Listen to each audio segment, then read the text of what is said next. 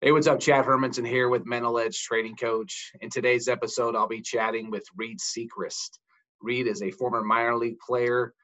We were teammates together in AAA in Nashville for years. Great teammates, great friends. We've held tight bond together for years. Reed is now the head coach of Snow Canyon Baseball in St. George, Utah, actually in Santa Clara, Utah. So we're going to talk about his life, his career, what he's doing now as a head coach at Snow Canyon, what it's like to be a head baseball coach these days. And we're going to have an awesome time today. So enjoy this conversation with Reed Secrist.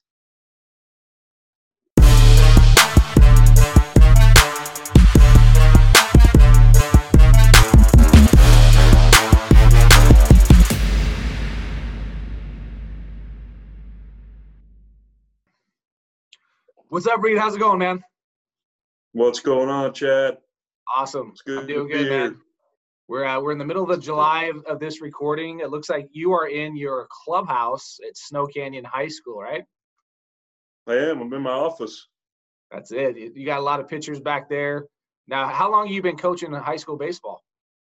This was supposed to be my 17th season, so uh, that got cut a little short. A little bit, a little bit. Yeah, we're we're all kind of Yeah. Still trying to figure stuff out during the summer. Um, so we're going to talk about. I wanted to bring you on takes. Number one, you're a dear friend of mine, and we've been close for so long. Uh, we met in the minor leagues. Um, I was I was roughly around in A ball, I believe. Um, you were in the Pirates system already, uh, like an established veteran, if you will.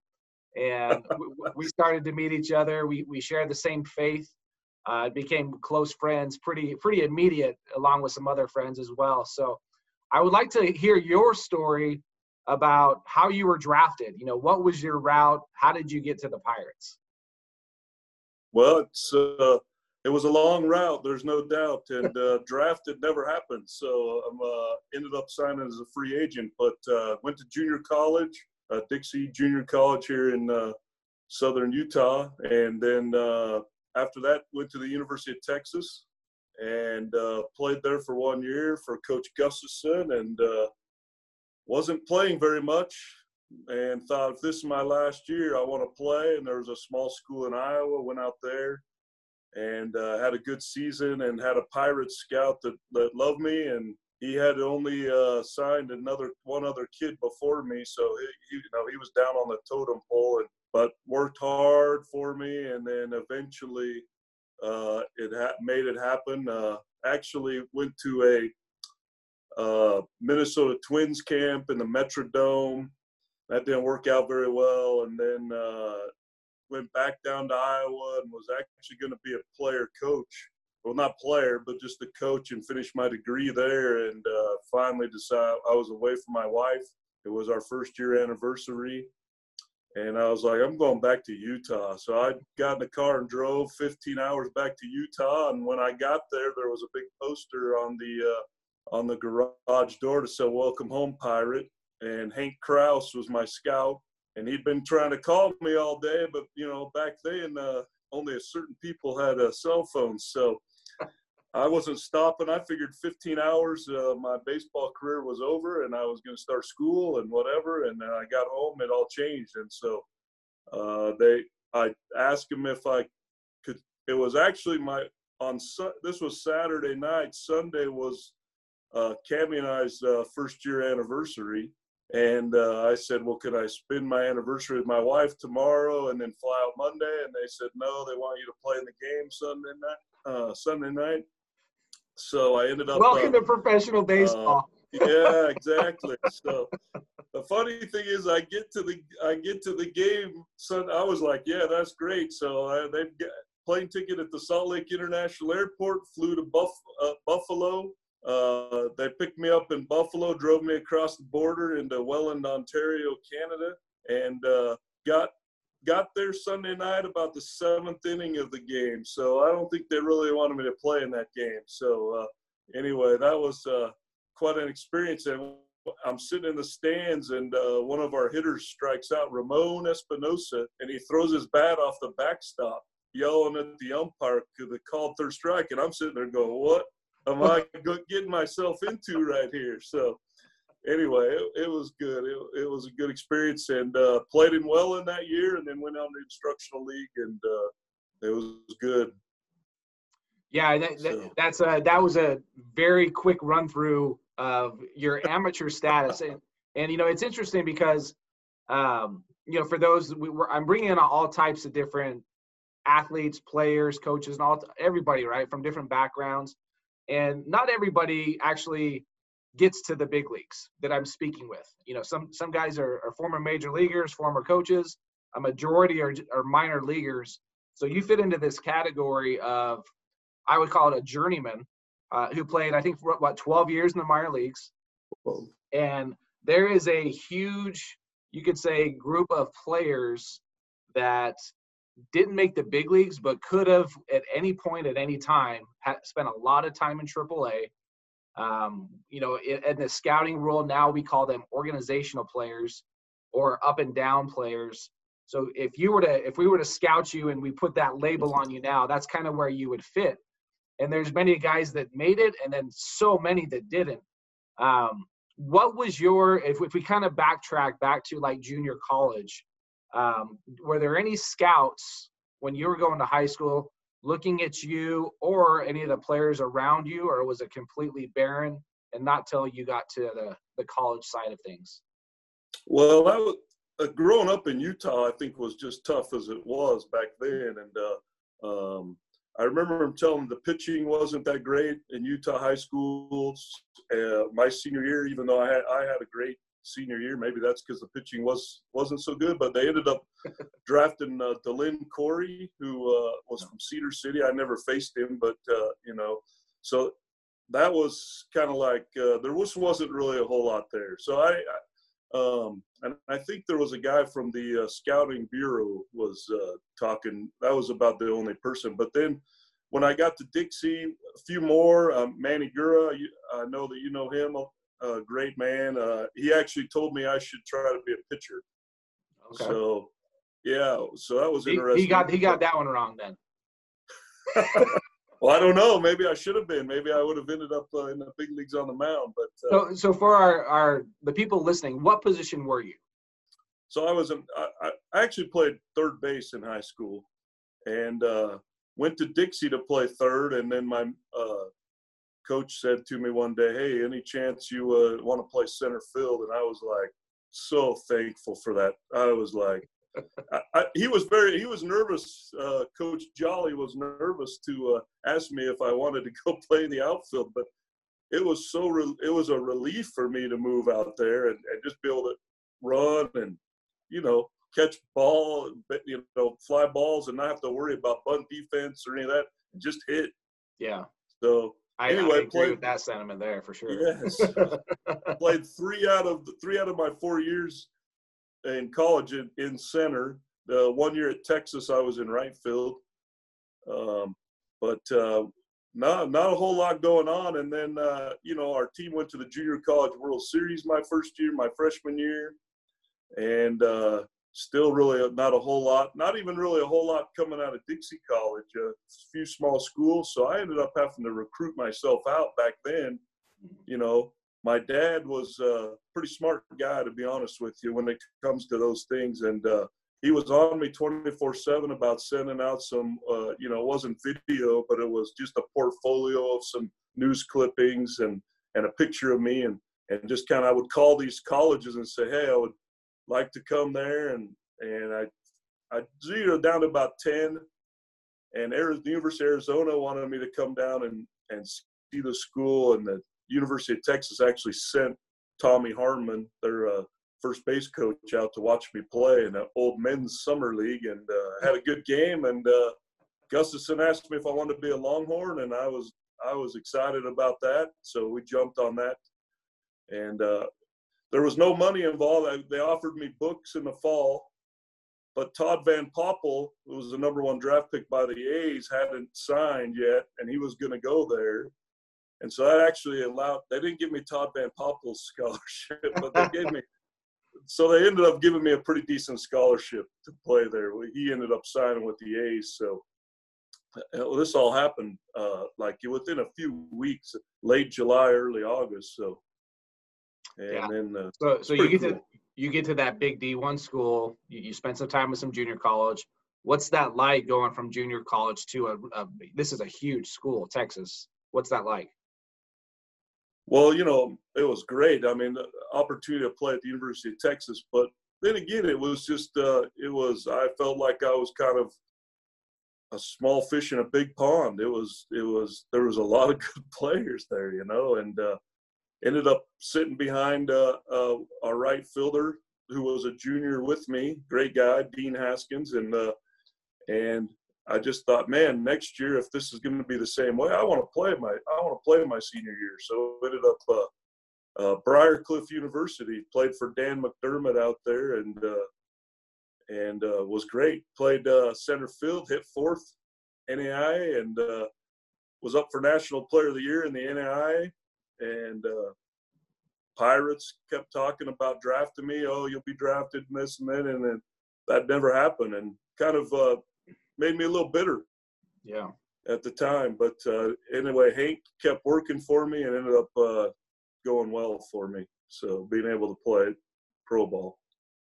Yeah, it's tough. It's you know, no being a scout and, and obviously covering a certain area, you have all these colleges to go through and look at. And like you use the term, like you, you were a small fish in a big pond at Texas. Um, that's probably how a lot of people feel when they first get there. And that's kind of how scouting works a little bit too. Like from my perspective, you know, kind of now outside looking in as a scout, it's like we're gonna go where those big fish are, right? So now, now when, and I kind of want to open that up into talking about when you're a college player and the D1 doesn't work out or you're not playing, you want to transfer, you know, it's just not the right fit for you. You go to NAIA, now you're now you're playing, right? And you could probably play at Texas, but you just didn't get that opportunity. And, and and I know that's true because of the great career in the minor leagues that you had. Um, but the NAIA schools, it- that's harder to go to and get scouted at. Correct? Is that is that fair to say? Like, was there any ever scouts at those games? Well, I think the I was coming from the University of Texas, so that was they they came to watch me play. So they knew who you Uh, were. Yeah. Yeah, but you know, if I was just coming from Dixie College, I think I would have had to do a lot to get them to even come look at me, or you know, I don't know if they would have even showed up. But Right. there was another kid at uh, Bellevue College that transferred from Oklahoma State, so he brought some people also, you know, into that area right there in Omaha, Sioux City. So that helped. But obviously, going from D1, the University of Texas, that was there. And kind of like uh, like you said, there was. When I look back at my career, don't think that I haven't looked to see where all those guys that I were bet. drafted out of the University of Texas ended up, you know, and, and some of them had great careers. Shane Halter with the Kansas City Royals, he was actually one of my roommates Yeah. uh, great guy, you know. So, you know, but as far as like, you know, there's probably 10 or 12 kids drafted there. And I would say that as far as when you look at my career, it was, it, it was further than that. So here I am lost at a, at a uh, D1 school, knowing that I can play. And then just obviously getting the opportunity, having a good year at Briar Cliff, being up for National Player of the Year. I mean, things things worked out obviously but i really honestly think the scouts came because this is a kid that was at texas so Yeah. why is he here Right. so Yeah, and it's and it's probably nice if you, if they were, I guess they, if they care enough and they're willing to talk to you. Okay, why didn't it work out at Texas? Why are you here now at this school? And you're at least able to tell your story about, okay, this is why. Well, I, I'm not going to spend my senior year because so and so is in front of me. I want I want to enjoy my last year. I know I can play there. There's just not a spot for me here, so I'm going to go play at, Bri- at Briar Cliff. yeah exactly uh, you know my dad wasn't real happy with that choice but i think in the long run i think it was a good thing i mean we uh, it was great mcdermott was was a great coach still is a great coach and uh, and i loved playing for him and he worked hard for me he knew he knew that i wanted to play at the next level and and, and he worked hard even being at a small school to get me that recognition and actually i had actually left after the draft and came back to utah because i was so mad I know we went fast through my career, but I actually came back with my wife to Utah. And then when I was there, Coach McDermott called me and said, Reed, you got to come back out. There's about 15 teams represented at this camp. You need to come do it.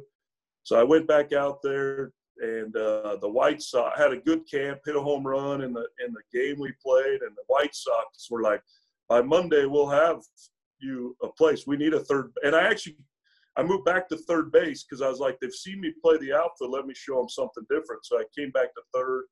The White Sox had said, hey, we need a third baseman. Uh, uh, we'll have you something by Monday. So, you know, I'm on the phone calling everybody, White Sox, White Sox can offer.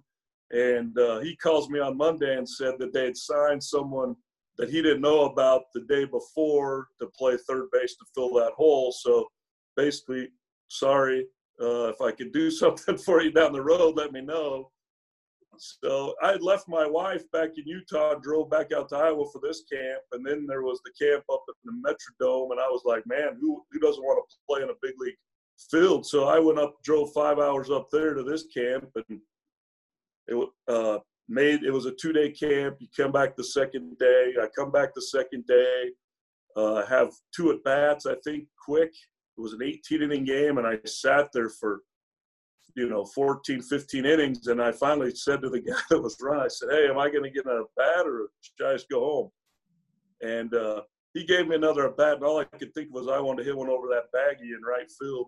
Yeah. And I swung so hard three times, missed everything, and packed my bag, drove back to Sioux City, and told my coach, "Hey, I'm going home, spending my anniversary with my wife." So yeah, went home and the Pirates signed me on the way. So, so yeah, so so that so that's interesting. So you're you're thinking in a way like my career's over, right? At this point, you're and you're driving back home across the country, and and and probably upset, right? You're you're probably like, is this this is it? Like this now? I got I got go get a job right? Right. that's, that's, exactly. I was, I was, like, I'm going to go to Weber State University and get my degree. Who wants to do that? I don't want to yeah. do that. I want to play. Yeah, I'm a baseball uh, player. Yeah, that was a tough 15 hour drive home by myself, and uh, I didn't stop or I didn't call my wife and say, hey, I'm you know I'm in uh, Lincoln, Nebraska now. I'm in Cheyenne, Wyoming. I just kept driving, and, and when I got home, she's like, how come you haven't called? And I was like, I didn't I had a lot of thinking to do. There's no doubt. So yeah. anyway, but uh, she had a huge poster on the uh, garage door said "Welcome home, Pirate." Went in and called Hank, and uh, Hank did a great job. I mean, he got it done. So did you uh th- this long drive home? You didn't stop. Did you just use like the super big gulp cup to pee in? Did you? Did you... I stopped at a gas station, but I didn't have twenty five cents or a collect call to make it on a payphone. So I just kept I put the gas in the car and kept going. Plus, I had no money, so I don't know what I was thinking. Right. That's interesting. So yeah. So so then then you sign. You start your professional career uh, you start to see right away, you know, you, you can't spend your anniversary now with your wife. You got to get out to pro ball immediately. And your wife's probably are already thinking like, okay, so this is, I, I just got to follow you, right? I just got to go do whatever you do. Um, so tell us about the minor leagues. How does that all start out for you? And because you, you started to kind of play, when I played with you, you were like a corner player. You, you caught a little bit, played third, played first, some left, some right. Um, tell us about kind of your minor league career. Well, I did a lot to try to stay in the lineup, so I tried to play every position there was. But when the Pirates signed me, they actually signed me as a third baseman. So even though I'd played outfield, so anyway, I go and so on that Monday after I'd signed, I started at third base in my first professional game, and I was scared to death I was like, what am I doing on the infield pro baseball? Like I could handle it maybe in high school, but uh, didn't get one ball hit to me, zero balls hit to me. I was the happiest guy around. And, and then uh, Rocky Bridges, our minor league uh, field uh, infield coordinator, he came into Welland, and uh, they actually put me on the disabled list for about a week in Welland, and uh, just worked me over ground balls, and he stayed there the whole time, and and got to know him pretty well. Yeah. Uh, and uh, just taught me how to play the infield, really. So, so that's that's what we call the phantom DL, right? yeah. kind of yep. make up an injury or you know or yep. something like that. So yeah, that's so you're starting to look, that's that's what I wanted to share is one part of that is that you you played outfield, you're an outfielder, and now you're going into pro ball, and you you had the mindset of look, I I just want to play. So whatever position it is, I'm trying to get to the big leagues. If I have to play third, I got to play third. Yeah, so played third there, and they, they knew that I had played the outfield. And I think I played a couple games at first, but I didn't play the outfield at all. Went to instructional league that year, playing third and only third. And then that next summer, uh, you know, I, I had a great manager. Trent Jewett was uh, someone that, uh, you know, for some reason he really liked me, you know. And I mean, he, I mean, he got on me a lot of times, but I mean, I was kind of his guy that he was going to drag around with him, whether it made sense or not. So out of spring training, I mean, everybody's dying. They don't want to go to, you know, uh, extended spring training. And I'm sitting there, you know, hoping that some way I can go to Augusta with him. And I end up in Augusta. And Jason Kendall was our catcher. And uh, I, one of our catchers was sick. And uh, Trent had asked me if I would help in the bullpen because I wasn't playing that day if I would catch a bullpen. So I went down there and I was scared to death. You know, guys throwing 95 have no idea where it's going in A ball. And I'm down there trying to catch it. And Trent walks down and says, Hey, uh, hey, I like your hands. You ever caught before? And I said, No. And he said, You want to learn how? And I said, No.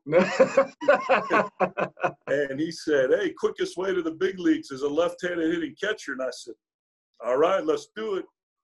So I started catching, and just so happened the last month of the season, Jason had injured his shoulder, and they didn't want him to catch or anything.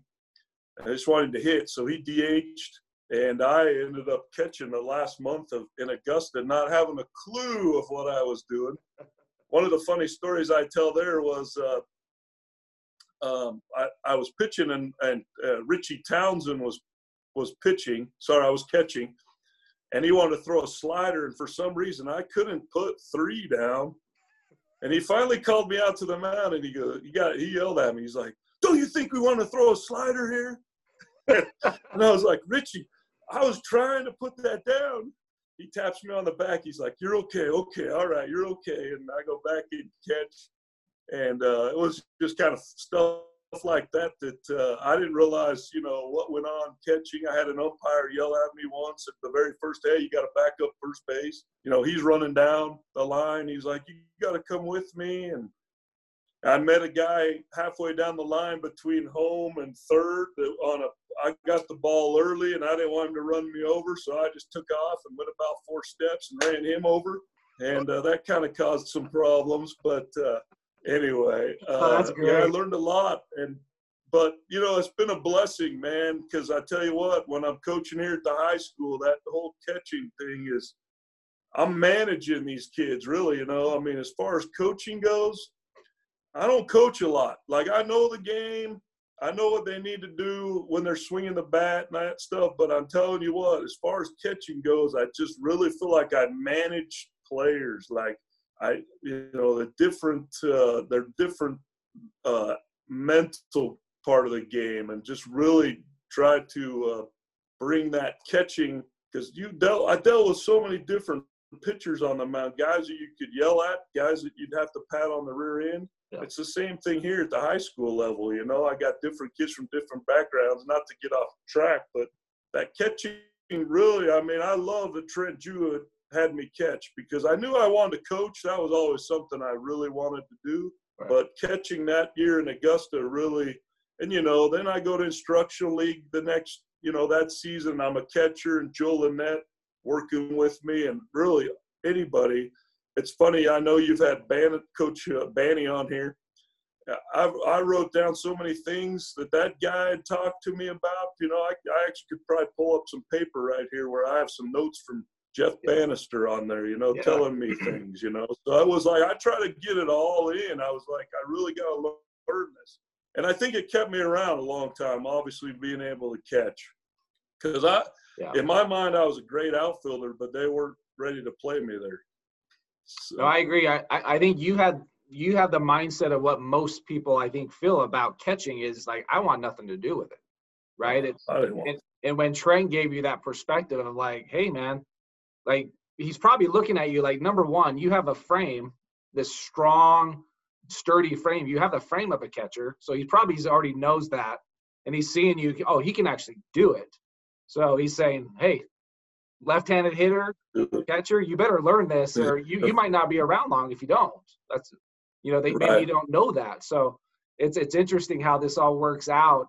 And so you add this to your resume. I agree. If you can learn how to catch and have that back there somewhere, you know, there's there's a lot of teams have three catchers that it's going to yeah. allow you to play this game a lot longer. And then, like you said, if you're a coach, knowing how to catch, because now you're the only person that sees the field out front. Like all all the position players, we're all looking at the hitter, so you see everything. And I think that's why a lot of catchers make such great managers because they see everything, they know everything, they're dealing with the pitchers and the meetings and everything that's going on. So that, that's pretty cool. So you you now have so let's let's kind of fast forward to what you and I t- uh, we meet. Um, I get drafted in '95. I think you've already played a couple years of pro ball. Um, so I kind of I latched onto you. You were an older guy, and I'm like, I got to hang out with Reed because he knows what he's doing. Um, and we just became friends. Right? We just hit it off and and just enjoyed each other's company and um, gave me a lot of advice as a young player coming up and and then we finally get to play together in Nashville um, under Trent Jewett. Uh, Trent was our manager there. Yeah. Um, we became roommates. You know, we kind of we had lunch together every day, so it was it was pretty cool. Um, any stories that you remember from our days in Nashville? Oh man, I, I you know I was thinking about this, and I was thinking about how, you know, I, watched you hit so many home runs in Nashville, but like I can't really remember those. But I can remember like being on the plane with you. I can remember seeing how we're going to get to the airport, like how we're going to get to the field. Like, like I remember all that stuff. And and God, man, that's the stuff that I miss a lot. You know, I mean, it's just like. Well, so speaking man. of the airplane, I'm going to cut you off because speaking of the airplane, we fly to Nashville, and you hated to fly. Uh, right? Fly. You're like you're like. I still I don't like it yeah, I got to take my pills. I got to knock myself out to get through this flight. so I, we would like sit next to each other and play, and you're just like, you're like this. And I'm like, well, I, I remember you trying to show me movies and all kinds of things. I say, hey, get your mind off this stuff. I'm like, oh goodness, I'm we're going down. We're going down. like, come on, man, let's yeah, watch some Tommy Boy uh, that was good. Oh shoot, I love Nashville, man. I was there for what three years. Yeah. I mean, it, was uh, had uh, Trent was my manager. I had Marty Brown there was my manager. Um, just uh, just love Nashville. There's no doubt about it. It was a great place to play, great city. Uh, it was it was fun. Yeah. Uh, you know, the, the funny thing is when I look back at pro ball, I think like all my stories and memories are like A ball and everybody like like stunk it up like one game or another. You know, like I remember fielding a ball third and throwing it off the backstop. You know, it was like, I, mean, I mean, just things like that. But when yeah. I get to triple A, it seemed like everybody was pretty decent. You know, like so the funny stories like just kind of were yeah, we kind of out the door. We kind of figured it out by then, right? Yeah, I, guess I think, I think for the most part everybody had. There's still some funny things that went on, but man, I think back at A ball, some of the things that happened, it was like, you know, uh, um, there's just crazy stuff that uh, you didn't really see when you got at the next at at AAA. But yeah, yeah Nashville was great. Loved uh, my time there. There's no doubt. Uh, I think uh, one of the funniest stories is uh, you probably tell it better was though in 2001 when I felt like I should have got a call up at the end of the year, and I love hearing your side of this story because I just remember yelling whatever I want to yell oh. about.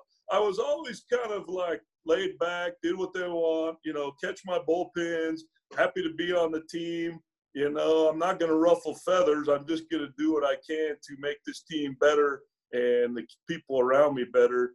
And uh, after 2001, I kind of lost it. I think a little bit in that season. I'll so tell. I'll tell that. I actually had probably the best season of my career. So. Yeah. Yes, and I and I was. We were pulling for. So how old were you at that season? So I was 31. Okay, so I'll I'll tell it. So you're you're 31 years old. Um, what what year was that? So I can put in That was old, 2001. 2001. 2001. Okay. So I, I had made my major league debut in 99. Um, started as a starting center field in 2000. I think you were still in Nashville.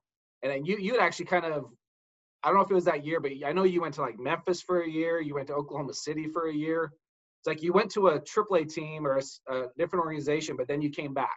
It's like the Pirates were Right. the team you That could always come my- back to, right? Yeah. So Always had a check. Yeah, so I'm up and down between the big leagues and AAA from '99 to 2001 or two, and and uh, and I know you're as a journeyman, you're 31 years old. You you had your best year at, at AAA. You you were raking. Um, the second half, you were unbelievable. You're hitting oppo bombs like crazy, uh, playing third really well. Um, just like it was all just sinking for you, right? Um, and, and without knowing the you could say the logistics of you got to be on a 40 man roster to get called up um, or they have to put you on it to take some, take Right. someone off all these things. We're all, all of us in the clubhouse are like dude like if anybody deserves a shot it's this 31 year old journeyman minor leaguer who's been busting his butt for years right? And like you said you, you were quiet um, you, you just did your job right? And we, we you did your job. And so september comes the call ups start to come um, Trent Jewett is was it Trent Jewett or Marty at that point? Uh, Marty was the It was it was Marty. Marty. So so yeah, so Marty is is calling in guys that, that are getting called up. Usually it's one by one. And I don't know, there's like five or six guys that have already gone into his office and come out and like, hey, I'm going to the big leagues, you know, and and so you start to get real loud.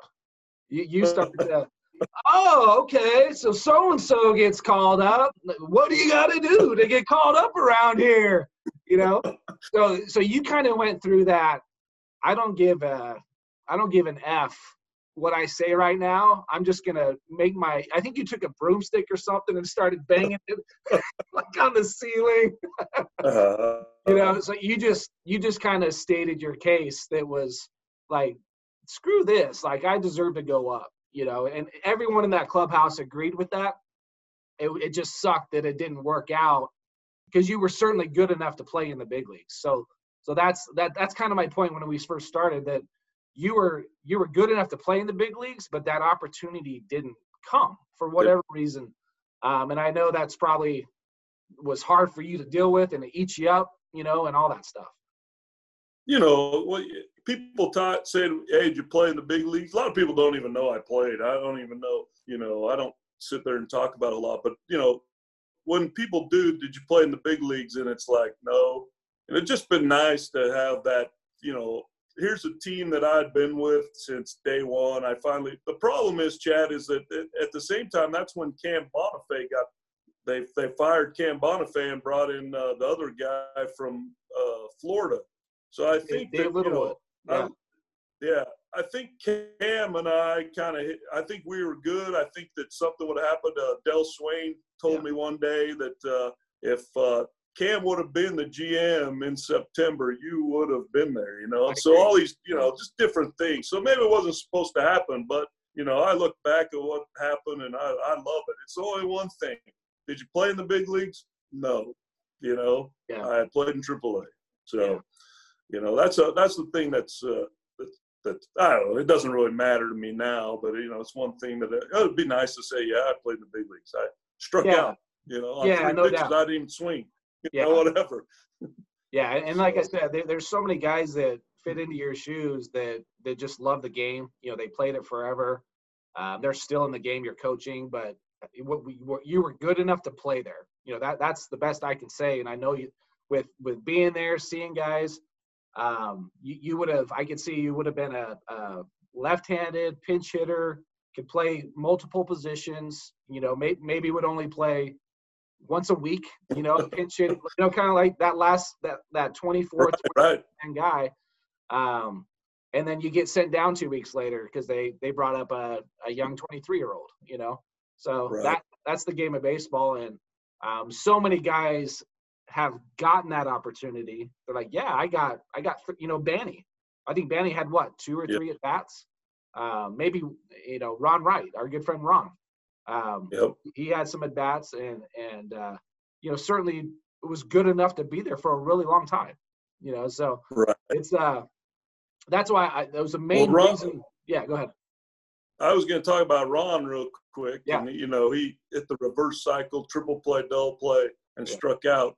And I, I always tell him, man, dude, I, I'd have loved to have done that. Like, what, you legit. know, and so, I, and I know that he, I, I know he's happy with what he did, you know, with his back and things, but it's just that, you know, I would have loved to have had that one AB, you know, Right. one AP. Yeah, it's like just to So- put, you know, it's that the the boyhood dream of I just want to put the uniform on, right, and and be in that clubhouse, and um, I guess if you're there for a little bit, you kind of take that a little bit for granted because it just becomes a part of you. Um, but man, when you get sent back down, when you go from the big leagues to AAA, you realize you're like, dude, this is this is it. Like this is this is where I want to be, and this is, you know, then you go to AAA and it's like, ah, I got to go. That you get back down to AAA, and it's. I remember being older. My last year in AAA was 30, and now you're the veteran. So now I'm in your shoes. You know, at 30, um, now I'm the old guy. You know, now I'm playing with. I'm not on. A, I'm not on a 40 man. Now it's the young outfield prospects who you feel like you're still better than. You know, you you like I'm, Right. better, I'm better than all these guys. you know, but they're on a 40 man. They're younger. They have options. Uh, maybe there's their body's not beat up. You know, when, when your body's beat up at 30, Right. 31, stuff like that. So it's interesting how 20 to 30, how how different your body feels. You know, Oh, There's no doubt. yeah, no especially doubt. if you're doing all that. 30 to 40 is bad too. Yeah. So you have uh let's talk about your family. You you have four boys, you you know, you married Cammy, you you started your pro career kind of right around when you got married. Walk us through what it was like to to be a father with kids going through the minor leagues. Shoot, boy, that, that was hard. I mean, that was tough. I mean, especially when Bro when Brogan was young and not in school, that was pretty easy. We just she came with with us wherever, and we could move and go and do whatever. Um, as soon as he started kindergarten, first grade, second grade, then it was kind of like so. You know, I mean, I owe a lot to my wife. She was awesome through this whole thing. I mean, she traveled all over the place with these kids and. uh had three at the time. Brogan Brogan got to experience things that my other ones didn't get to experience because he actually in Nashville would take batting practice with us and hang out in the outfield and then sit on the bench and hear all kinds of good words and things. but uh, he actually got to live it a little bit, so that, that was good. The other uh, two showed up, but they're pretty pretty small. I remember my I remember my wife flying out of Altoona, Pennsylvania, and her flight got canceled in Cleveland, and she ended up in a hotel with the three little boys. And by the time they got to the hotel, they actually got her back on a bus. I mean, she spent maybe an hour or two in the hotel room. Then they got her back on a bus to the airport. So things like that was crazy. You know, being away from stuff, and I think that's where my career kind of like started. To I started to realize, hey, you know, Pittsburgh wanted me to coach. 2001, I was actually a player coach with Yeah. more emphasis on coaching, but I ended up uh, having that year that I had, which is maybe something we should talk about also. Yeah, I think Um, we'll get into that. Yeah. Yeah, we, uh, we need to. And then, uh, you know, so from that time, uh, it was just, it was difficult to, uh, to have that family. And, you know, Brogan's calling me on the phone saying, Hey, dad, I hit a double today. And I was just like, man, you know, my dad was there for me all the time. Like he coached me, he mentored me, took me, uh, you know, he taught me things that I needed to learn. And there's my son. And I just felt like, where am I at in this? Probably not gonna. If I coach, it's gonna be the same things: instructional league, spring training, you know, whatever it might be. And so I thought, you know what, I, I got to go home. Had my degree at that time now. I did online school, finished up my degree. Thank to my wife again for making me do that. So I had the opportunity to leave baseball and enjoy my family and, and actually be a coach. And I've coached them all through this. And, and I've got one more left. He's a ninth grader, and uh, I'll coach him hopefully for the next four years here at, at Snow Canyon. But Yeah, for sure. That was that was tough and tough on my wife. And even the day that I retired, she said, "Now this is your choice, right? This is." She's like, "Because I'm fine." She was home. We hadn't seen each other in a month, you know. And she's like, "I'm fine. You know, you just keep doing what you're doing." And and I said, "No, I need to be home." So that's which, which is 2003. a hard decision, right? When you come to that day. Uh, yeah. Yeah. It was the cool thing is, is no one ever told me I wasn't good enough anymore. You know, I was still playing. I was playing for Cleveland. I was in AAA. Marty Brown was our manager there, and I went in and said, "Hey, I'm packing it up and going home when we get off this road trip." So, anyway, what part of the season was, was that? That was uh, that was right at the end of July. Okay. So I'd actually flown home from Buffalo at the All Star break. So I started with the Reds that year, and I they sent me to Chattanooga. My family was with me in spring training, and then they sent me to Chattanooga, and I was like, "Hey, how how long am I going to be here?" And they're like, "Well, not very long." So they wanted me to send my family to Louisville because Brogan was in Little League and Louis. We'd already signed him up for Little League in Louisville, and uh, we had our apartment. And the last day of spring training, they're like, "Hey, we need you to go to Chattanooga because one of our catchers is hurt." And I was like, well, how long? And they said just a couple weeks. But you and I know this game too well. Two weeks turn into a month, a month and a half, or you get released or whatever. And yeah. So we had decided that she would fly home with the kids from Florida at the end of spring training and then kind of wait to see what happened. So I end up going to uh, Chattanooga that year. And then uh, they re- I, I'm there till the middle of May so a month and a half, and then they released me. Okay. So then Cleveland needs a, a utility play, player in AAA, which Marty Brown was a manager, so that was pretty easy done deal, right? You know, and love Marty and played for him, and and end up going to Cleveland, Buffalo.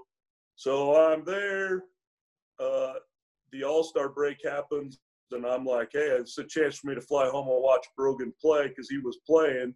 So I watched him play and then I had to fly back. So I fly back. When I get there, my name wasn't on the lineup card or the uh, extras, hmm. and uh, I was like, "Oh, okay." So don't tell me you released me because that would have made me mad because there were still more games of Brogans to watch, right, right. at home. Right. And they said they put me on the Phantom disabled list. They needed my roster spot, and at that time I was like, "Okay, this is really."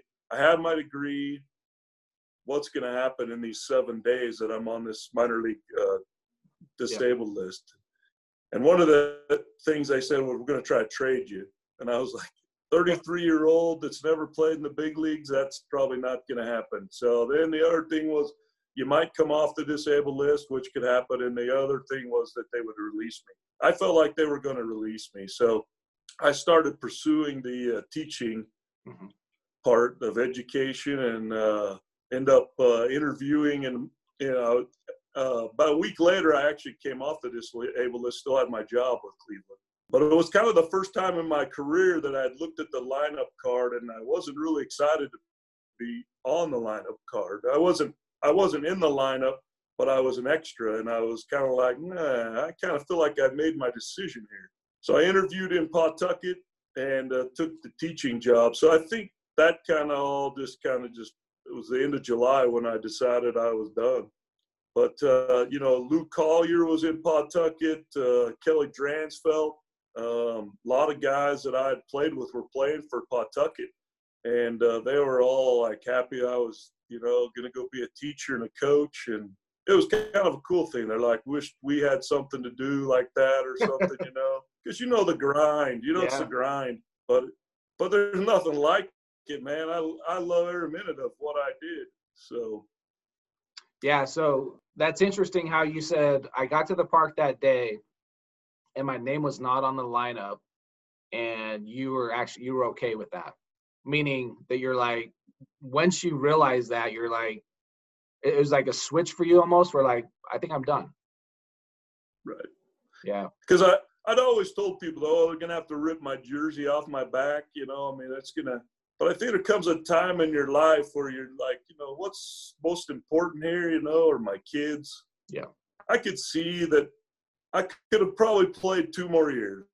You know, I I could still be coaching in in yeah. the pro game right now if I would have followed that. You know, so or you get to the big leagues like, as a coach. You know that yeah, go that route, could, right?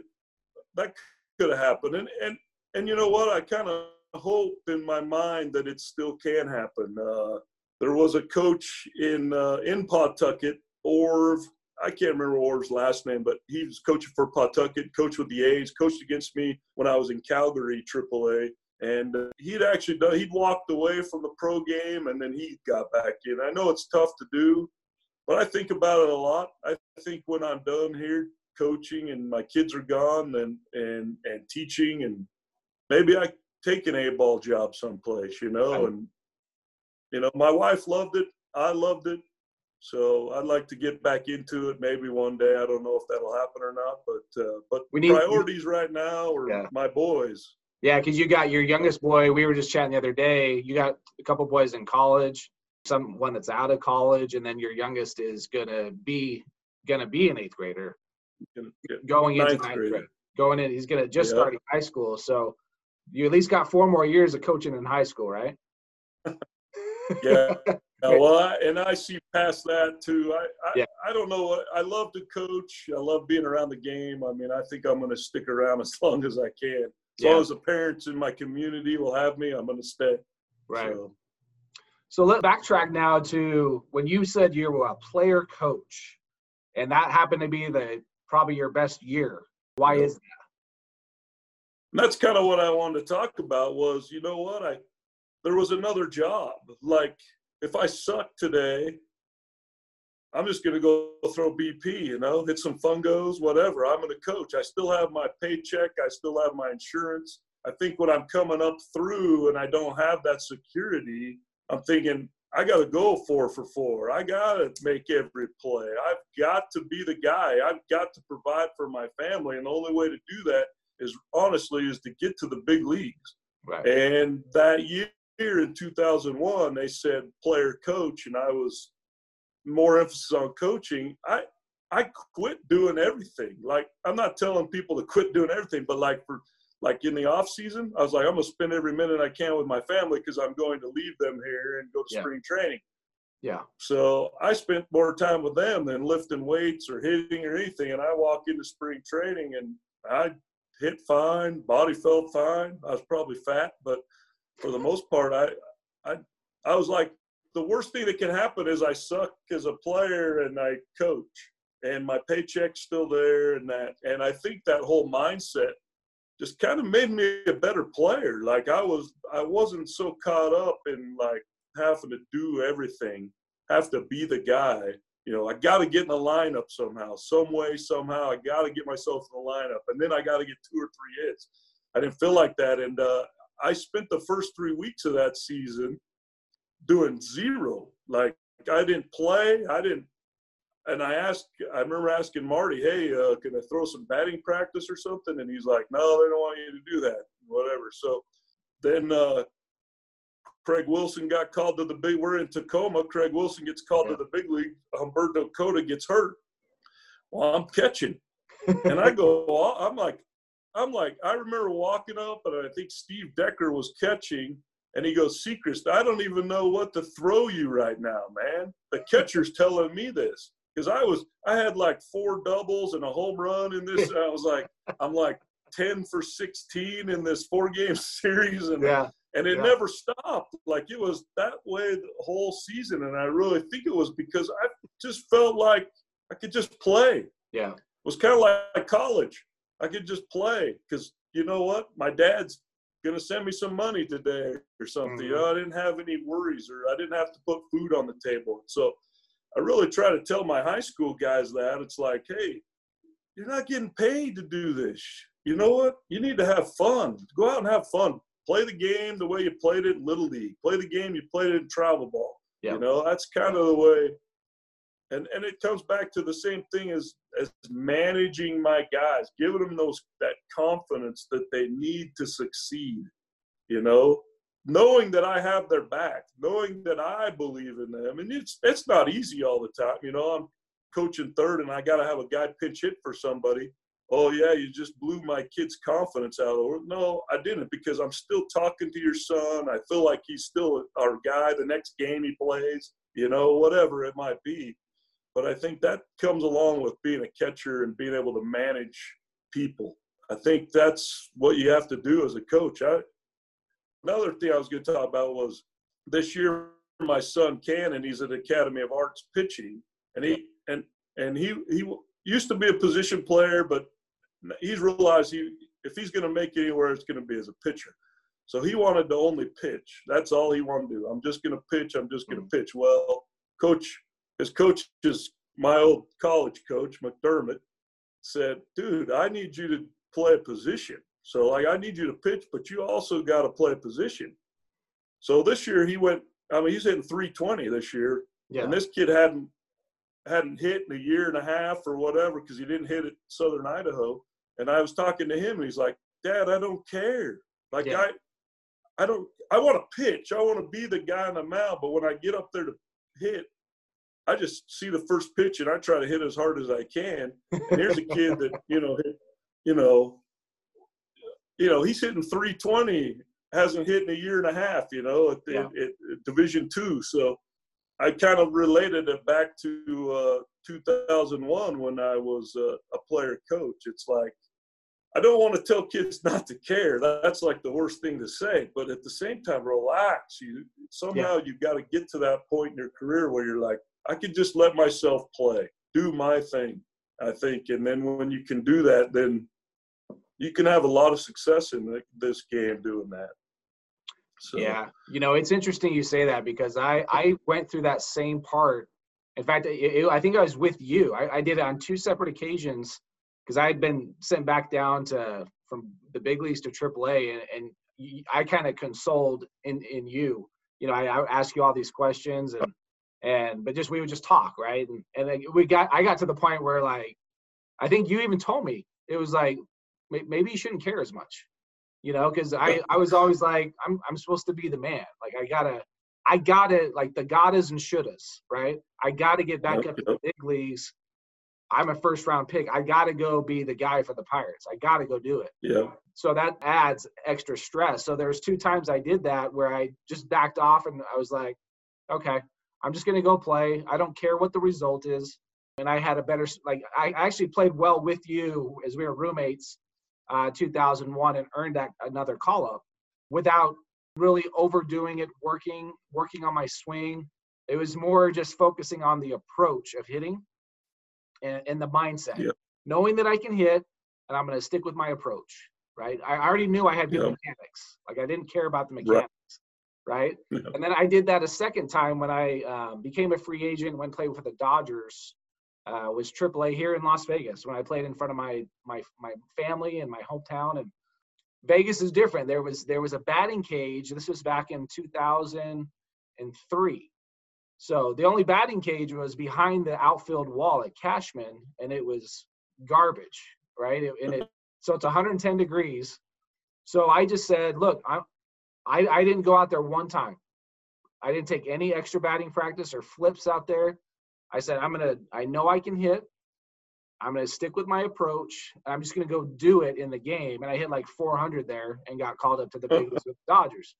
So it, what's hard to tell that though with kids is like we're not saying like don't go do the work, right? No. Do what do what you do and need to do to get ready, but also this is the mindset of you know, I was 20, what was I, 24 around that, 24, but had already had about seven years of big uh, minor league experience. When you're still in high school, you still need to go do the work. yeah, you're, you're not a pro. Yeah, exactly. You're not a pro yet. So keep that no. work going. But no, because you kind of start to figure yourself out as you get older. Like, I don't need to go take 100 swings before this game. I'm playing every day. Yeah, right. You know, I, am so exactly. so that's what I'm saying. You you get you kind of figure it out, and I agree. I think everybody that's played the game for a while starts to realize what you need to do to get ready for that day. So it's interesting. I would always go early hitting. I would always take extra hacks after BP or whatever. But when I was going bad, I look back, I did so much more. I stayed after the game and would go down the cage and hit. You know, and it was like maybe I should have taken a different approach and just got away from what was going on because, like you said, I know my mechanics are good. I wouldn't be here if they weren't good. I I just hit a ball 450 feet the other day. You know, like I know my mechanics are, and I'm 28, 29, 30 years old. I know what I'm doing. Right. So why why just go beat a dead horse in the batting cage? And so I don't know. Yeah. I just think that it's yeah. I just think that uh, sometimes you have to step away and go the kind of the other way from from this. Yeah. But so I wanted to ask you about you know being the minor league journeyman you are. Everybody sometimes around the the age of 30 like 30 is like the magic number for whatever reason um, if a guy hasn't made it to the big leagues around that age there's teams that are outside of the country that start to, to really pay attention to guys that have some tools whether it's some big raw power um, can really throw hard different different scenarios and tools and things like that you were put in that position to go play outside of the United States. Tell us about that. Yes. So in uh, 97, I uh, had been in AAA one year. I was 27 years old, which was old for AAA, and ended up uh, uh, a team from Japan had come in and watched me play, and I ended up going over there for the for the half of the season. The hard thing with that was was I really feel like I if I would have had a full season there, I think that I would have just stayed there, played there, been there into my career there. Yeah. Uh, but I came in June, and I actually they signed me in about the middle of May, and I didn't get to Japan till like June 20th or something. So I had like almost a whole month off before I got there. And uh, but a great experience for me. Obviously, I got paid uh, which was huge. Yeah. You know, especially we just talked about me being a free agent, so there was no money really ever in baseball until that day, and uh, so that was good for me, and uh, loved it over there. Definitely a different culture and different things, and actually was playing pretty well. I had taken a uh, oh, I was hitting 313. I took an 0 for 4, and uh, made a play at third that they didn't like, got the guy out of first, but they wanted me to get the guy out at second, and uh, just kind of ended up pinch hitting from there on after that. So like you're out. was, I don't think they, yeah, and and I don't know if they, I don't think they just liked. I, I worked on as hard as I ever did. I wanted to, uh, you know, understand their culture and and really get in the Japanese part of the game, but uh, it never really seemed to work out. So after about a month in the in their big leagues over there, they sent me down to their minor leagues, and then they started changing me and doing things which I was willing to change because I, I wanted to stay there, but it was still frustrating to me that they would take me over there. So it just never really worked out. I mean, it was a situation where I was thankful that I got paid because the money was guaranteed, but it uh, was definitely uh, different. I was happier than ever to come back to the United States and play. But I really think if I had a full season there, that it would have been different. Uh, you know, the communication was hard, um, but and my interpreter, uh, I don't know if he ever really said the things that I asked for because I went in and talked to the manager and said, "Do I need to work harder? What do I need to do?" He's probably like, "This guy hates the place." you know, he doesn't like anything about Japan, and which was totally wrong. But I don't know what he was saying to my manager. So after a while, they sent me the minors, and then they released me like three months later. So I tried to go to Korea at the end of my career because I was like, you know, I, if I could make some more money before I finish, that would be great. But uh, nobody, nobody cared. so yeah. So but, and then you say like just just that half season that you were able to kind of help solidify playing for the next few years because the money you made compared to what you made here as a minor leaguer. Yeah, no doubt about it. So that helped, and then came back, and uh, you know what? I actually signed with the Cardinals in '98, and uh, that was a great that was a great experience. Uh, that was one of the times where I really kind of felt like I belonged where I was at because I grew up a St. Louis Cardinal fan mm. uh, as a little kid, and Willie McGee and all those guys. And I remember being at my locker, and my locker faced all the way down the clubhouse, uh, La Russa's office was on the other end.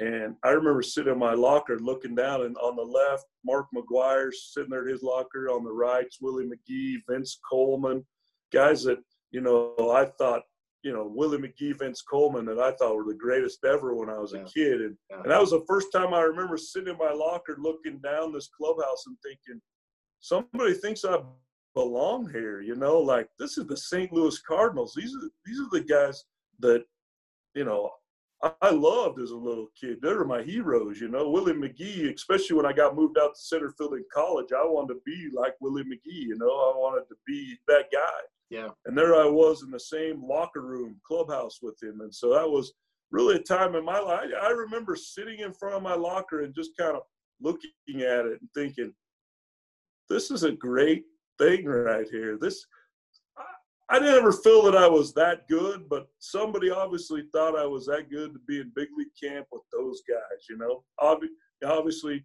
three weeks later I was sent down to AAA, but there was a moment there that I was like, you know, I never really experienced that with the Pirates because it was so cutthroat when we were in big league camp. Because I was going to take somebody's position, you know. But when I was with the Cardinals, no one was worried about number 76 Reed Secrist taking somebody's spot. So those spring trainings were they were fun. I really enjoyed St. Louis. I enjoyed Texas. Cincinnati was a good, you know, with Larkin and Griffey.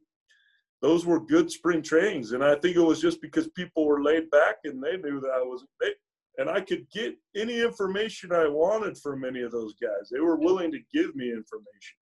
With, with we, Pittsburgh, it was yeah, so we, have talked about that where it's amazing when you go to a different organization and you ask a question to a veteran player, or at least you feel comfortable asking a question that, that you you're going to get a probably a pretty good answer. When when we were there, it was like you don't say anything, you know, and and that's something that that Banny brought up. As I talked to Banny quite a few weeks ago, and um, you know, and obviously probably maybe from a managing or front office perspective, you might not know that or know the culture and the feel for that. But when you're a young player and you're trying to get advice from maybe established player, number one, you got to feel comfortable to go ask that person, right? right? And and then in my experience, when I finally asked that question, and you kind of like, I'm not going to tell you an answer, like, like why would I why would I let you try to be better than me? That was that's how I felt, and it's you know I know we talked about that. That's how you felt as well. Um, I did. Yeah. and the, you know the guys I played with in '96, you know Dale Sveum, Joe Boever, Tom Bolton, Kenny Greer. Those guys were really good, and they were there in '97 with us in big league camp.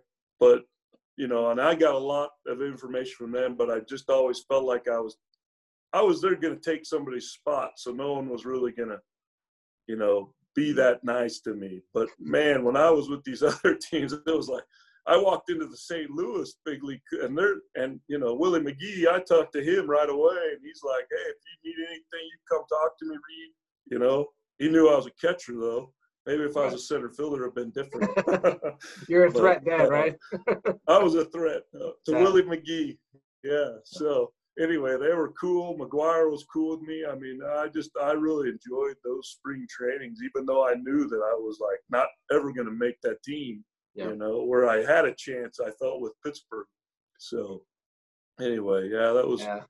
that was a good experience.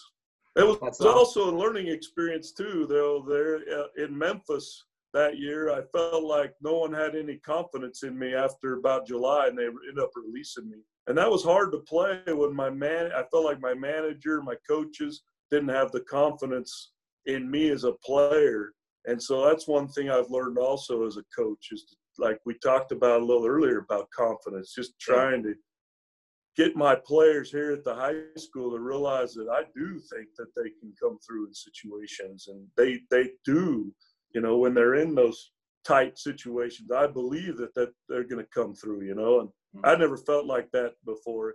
I learned so much in my pro career, man, that's helped me coach at the high school level. I'm still learning here too. There's no doubt about that. But man, I just I wouldn't trade that for anything. I just I love Trent Jewett, Banister, Marty Brown, those guys that coached me. I mean, was yeah. great. You know, and even the guys that weren't so great that I didn't really care for, they taught me how not to be a coach, you know? And so, I mean, I couldn't ask for more to have those guys mentor me at what I'm doing now. And hopefully in the future it will continue. Yeah, you so you now now you've been coaching 17 years at Snow Canyon. Um, I want to paint a picture for the people listening on how crazy uh, crazy maybe is not the word but how cool it is to go watch a high school baseball game so S- snow canyon is in st george utah. It's in southern utah. And what do you have about five high schools there now? Is it five yeah there's yeah about five. Like five high schools. So um, pr- pretty small knit community but very competitive. And a lot of your games are at night because you all have lights right? And so and I and I, from a scout's point of view, I've scouted some players at your school, at different schools in the area. Now, at Snow Canyon in particular, you go to the school and there's kind of a grassy burn there that you, you can put. You, you if you show up right after school, there's like hundreds of chairs already put out, like people getting their spots to to watch this baseball game. So here in Las Vegas, um, obviously it's beautiful in the spring. The only people that are watching the game are the parents of the kids, you know, and maybe maybe some coaches, some random scouts. So right. not a lot of people at all. These games, there's hundreds of people. Like it's like it's like a it's like a community, a city thing. People show up, and you're playing like every game's kind of a, a rivalry because there's only so many schools. So it, it is quite a I mean, it's easily the best atmosphere in the Four Corners area that we scout to go watch a game because the games are at night. People show up, and it, it's a it's a dogfight every game. Yeah, it's it's there's nothing like it, and I and I love it because it kind of brings back that you know minor league pro, you know, with the people in the stands and uh, like you said, seven o'clock at night and people are off work and they come here. And I mean, we can get a thousand to two thousand people jammed on this grassy hill over here and in our in our stands, and uh, the facilities are unbelievable. Um, there's I, I, I love every minute of it, and uh, the crosstown rivals are great. You know, I get along with all the coaches but people don't really know how to interact with me from other schools because I'll do the travel ball thing, showcases, and I'll have some of those kids play for me, and they're not really sure because they don't like me, okay. but they don't really know me, and so you're, you're intense. for me, and then they're you're, like, "Oh, hey, he's all right." he's an all right guy, you know, he's all right. But uh, during these games, you know, I'm intense, I'm competitive, I've worked hard. I know my players have worked hard and put in the work, and uh, I expect things to uh, go our way all the time. And sometimes they don't, and that upsets me. So, anyway, but some of the fun things I get. I, bring so much of the pro game into this that, that people don't even understand, and maybe I shouldn't say anything, but I crosstown rival here uh, the fans they just light me up. They don't like me, they light me up. And and there was a play once where a kid took a helmet off and I knew it had nothing to do with the play, but I went out and talked to the umpire, and these people went absolutely crazy on me. Get off the field, Secrist, you're fat, get you know, whatever. They're just yelling everything and everything. And I walk out to the umpire and I said to him, I said, Hey, I said, I'm just gonna I just came out here to stand out here and talk with you a little bit while these people just go crazy. So they just they're absolutely going crazy. And the umpire looks at me and he's like, I've never heard a coach say that ever. And I said, Yeah, I'm going to stand out here and just talk with you a little bit. He's like, Well, throw your hands up in the air and act like you're really getting into it. and uh, they're going crazy. So I'm just messing with them, right? You know, so this stuff like that is just, it's kind of a fun deal. But you're right. It's, it's an atmosphere I've never grown up in northern Utah where your games are at three o'clock and you know you hope to get your girlfriend out there. Maybe your dad left work early to see your game, you know. But down here, it's uh, especially when both teams are. Uh, and we got some great baseball here, but but when both teams are fighting for a playoff spot or a, yeah. a region championship, it's it's just crazy how many people come to, these things. And yeah, I think it prepares our kids well for the next level. Yeah. They go so maybe it doesn't because sometimes they go the next level and they got yeah we had 20 people in our stand. You know, it's like they're disappointed. Or they don't right? have a clubhouse or locker room like we have here, or indoor hitting facility. You know, and things like that. So it's kind of interesting. Oh yeah, it could definitely it, it could be a college like a college situation and atmosphere with the way your club you got a clubhouse you walk upstairs. I mean it's a it's awesome. I mean completely spoiled basically. I am but uh, you know the guy before me built the clubhouse and then uh, i worked my tail off on that hitting facility. We got three cages in there indoor when it's 110 outside you can go in there and hit and uh, you know so it is it's top notch there's no doubt about it i people are like, "Hey, do you ever think about going to college level or somewhere else?" And I'm like, "No, I really don't. I I feel like I've got it all here." Yeah. So. Yeah. Yeah. I don't want to leave. You, when you spend as much time as you have trying to build build up the facility and and grow the, I mean, you've won state championships. You know, you've you've been runner up, I think, a few times. So it's uh when when you get into that atmosphere and you go compete and you're helping kids get to school, get to college, and go on and and you have them for four years, helping them become men because they're with you almost every single day. Um, and you have quite a staff. I know this year you have uh, Brandon Lyon, uh, former major leaguer that helps you out. Um, his son is, I believe, what a going to be a he'll be a junior this upcoming junior. year. Yep. Yeah. So good player there. You have constant D1 players that go on to play at different levels. Um, you've had Wally Ritchie former big leaguer. Yeah. So there's some there's some guys there. It's a great place to be. Any I guess last words of advice, and and what would you say? I ask these questions a lot. Like, what would you say gives your mental edge on how you go about your daily life? You know what? I think just being positive all the time. You've got to be positive. When things are not going your way, you got to find the positive in it. That's what I try to do here there's obviously a lot going on here, you know, and kids trying to go to the next level and do things, but it's just, uh, and you deal with a lot of different things, but uh, I think it's just being positive, having that self confidence yeah. that you're going to come through. And it might just be a little t- glitch, little speed bump in your life, but, uh, you know, it's just that uh, if you're positive about things, you can get over it. It's good. Yeah. So that's what uh, I've tried to do here yeah. with my with my players. Try to be as positive as I can. Give them that confidence they need, and not only to succeed on the baseball field, but you know, succeed in life. So I think it's huge.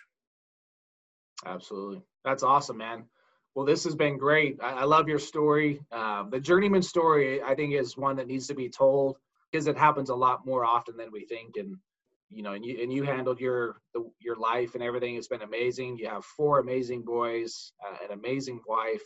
Um, so you just had a lot of good things going for you. And 17 years coaching now, you know, it's amazing. It's gone that fast. I know that's more.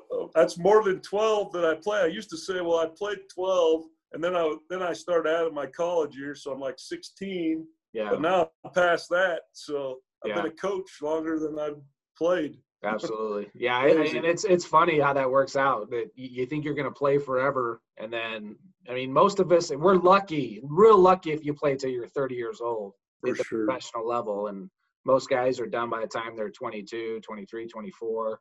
so yeah, it's it's pretty cool to see. But man, I appreciate you. I appreciate coming on board. I appreciate your time, and hopefully we get some baseball going. Hopefully we can start back up in the fall. yeah, for Do something, sure. You know, so, but man, I appreciate you coming we need, on board. We definitely need it. We need it, man. This is awesome what you're doing. I've enjoyed uh, watching the other guys. So keep it yeah. up. Absolutely. Good. All right, man. We'll, we'll talk to you buddy. soon. Thanks. All right. See you, Chad. Okay. Hey, what's up, guys? I want to thank you for listening to today's episode. You know, if you had any experience playing a sport while growing up, or even now, you know, have a kid playing a sport, you know how important the mental game is. You know, there are many that say it's at least 60% of their sport, and some will even say it's as high as about 90%. So if the consensus is it's at least 60% of your game, no matter what sport, what are you or what are your son, you know, your daughter doing to work on the mental game?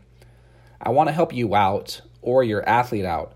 As I work with athletes at all different ages, they are all different as far as their engagement in a group setting or in one on ones. To help give athletes some options, I wanted to hit on doing mental training on their own time, one on ones, or even in a group setting.